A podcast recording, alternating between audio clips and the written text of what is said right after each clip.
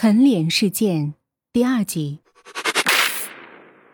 只见画面中，赵家一开始走到家门口，却忽然间弯下腰，对着大门旁自言自语，接着似乎受到惊吓，起身慌乱地跑入家里。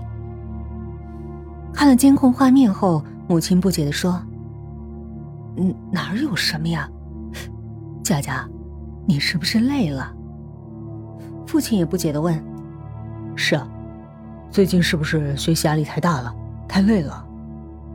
赵家信誓旦旦地说：“真的看到了。”其他人虽然不信，但小区物业表示今后会加强安全巡逻，但请不要宣扬，毕竟这是高档社区，这种事情如果传出去，会对小区的声誉造成影响。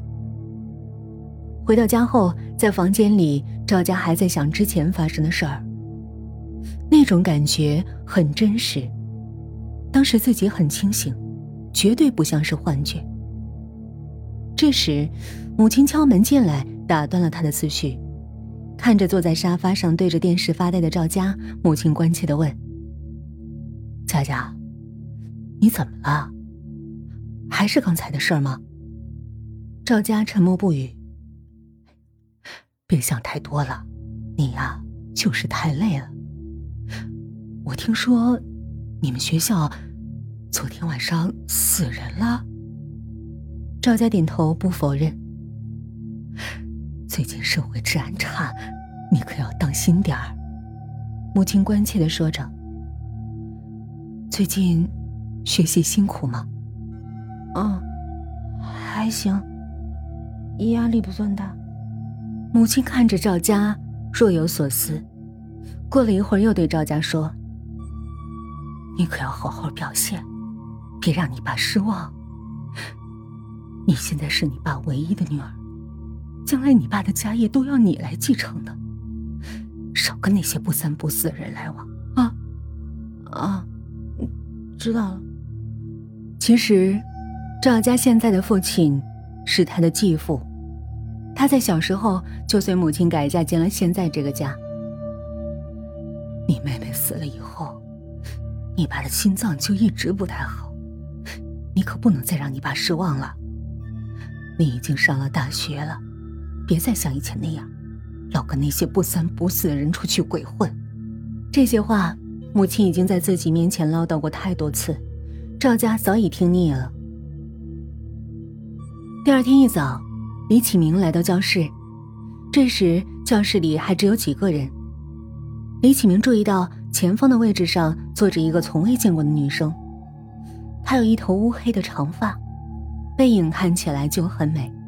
李启明眼看陈萌还没来，就主动上去搭讪：“你好，同学，我没见过你，你是哪个班的？”那女生转过头来，只见她的脸型是瓜子脸，鼻子高高的，眼皮是丹凤眼，皮肤很白。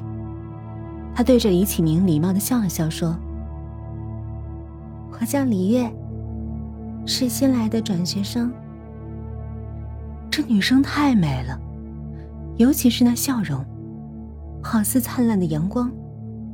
“我叫李启明，很高兴认识你，有什么需要帮忙的，你可以告诉我。”李启明有些结巴地说着，他心里太紧张了，在如此动人的女生面前。赵家和陈萌这时突然走进教室，还想继续搭讪的李启明收住了声音，坐回了自己的位子。李启明拍了拍自己的胸口，心想希望陈萌没发现，否则以他的性格一定会闹腾起来，到时候自己的颜面就挂不住了。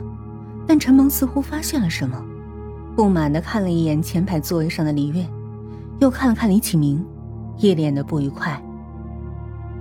一上午的课程，李启明根本无心听课，都在偷瞄李月。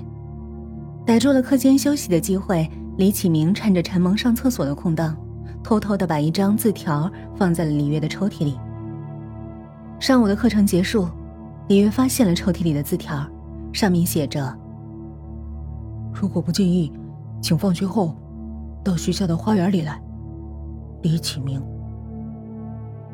上午的课程结束，赵家、陈萌、江云飞、高婵又坐在了小卖部的桌子前闲聊。下个学期我就要出国留学了，去英国攻读商业管理学，我估计一时半会儿回不来。下个月我生日聚会，你们到时可一定都要来啊！高禅郑重其事地对所有人说。陈萌不满地撇了撇嘴：“你要出国？之前都没你听跟我们说过啊，太不把我们当朋友了。”之前不是一直没定下来吗？上个星期我爸才定下来的。这可能是我最近几年在国内过的最后一个生日了。下个月大家一定要去啊，也不枉我们这么多年朋友一场。到时都算我的。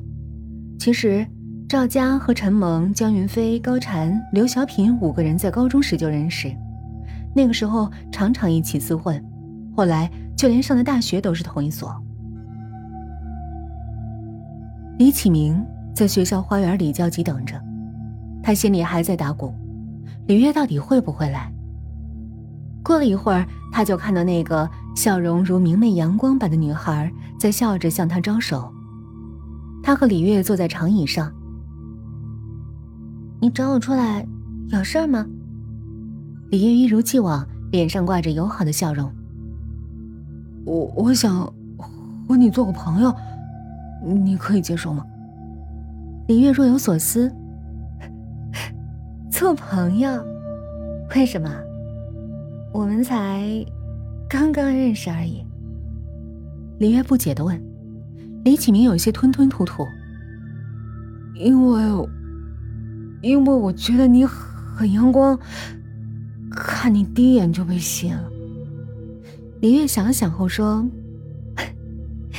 也好，我刚来这个学校也没认识什么人，就当你是我认识的第一个朋友吧。李月爽朗地笑着，李启明也一同笑了起来。我想我们的缘分还真是天注定，你看我们都姓李，说不定我们前世是一家人。以后叫我小月吧。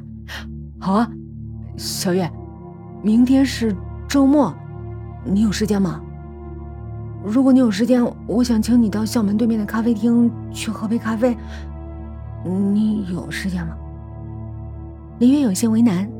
我当然有时间，可我从小到大都不喜欢喝咖啡。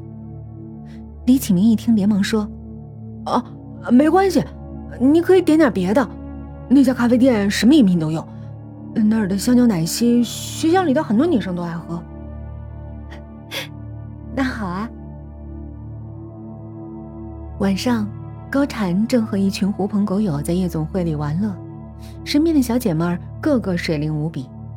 高婵将手中的钞票大把大把的当小费发。再过几个月就要出国留学了，她想在临走前好好在国内最后玩乐，否则等出了国以后，不知道还有没有机会如此潇洒度日。听说父亲这次会派专人陪自己一起出国，为的是监督她的生活和学习。这会儿几个狐朋狗友端上一些东西，是一些白色粉末和瓶子，还有吸管。高婵一看就知道是什么，她想想觉得反正以前从来没玩过，以后还不知道有没有机会再玩得这么疯了，于是便无所顾忌起来。很快整个包间变得烟雾缭绕。赵家晚上刚到家，感觉浑身疲惫无比，他自己也不明白为什么最近老是感到浑身乏力，睡多久都不够。赵家进入自己房间的卫生间想洗个澡，他刚来到洗手间镜子前，打开水龙头，把脸浸入洗手盆里没多久，抬起头时却发现自己的脸上似乎有一道伤痕。一开始他还没注意，仔细看却发现那道伤痕似乎在变长，已经由原来的眼角处渐渐拉长到了下巴。正当赵家错愕之时，镜中自己的脸忽然出现许多裂痕，就如同破碎的瓷花瓶。接着赵家看见自己的脸一下子就碎掉了，脸部的皮肤和肌肉全都脱落，五官都不见了。镜子里的自己脸上只剩下了一个血淋淋的大窟窿。赵家吓得失声尖叫，一下子跌倒在地，仓皇逃出洗手间。他的尖叫声引来了佣人，家里的佣人急忙进入房间，急切地问：“小姐，怎么了？出什么事儿了？”赵家惊恐地捂着自己的脸：“啊，我的脸！镜子里刚才好像……”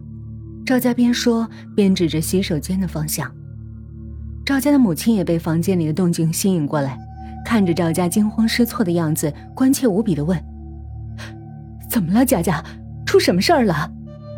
赵家蹲在地上捂着脸：“我的脸，我的脸好像烂了，好可怕！”母亲一听，急切地扒开赵家的手看了看：“没有啊，佳佳，你的脸很好啊。”赵家起身来到自己的化妆台前看了看，自己的脸仍旧是好好的模样。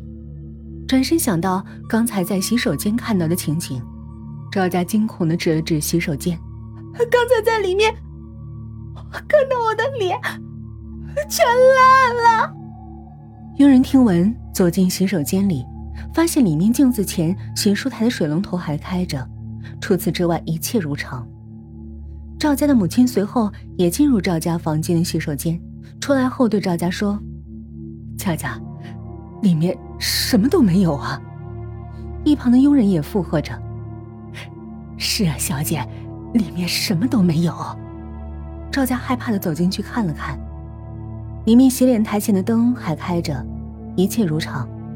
“佳佳，是你最近太累了吧？”母亲关切地问着。赵家有些害怕地点了点头。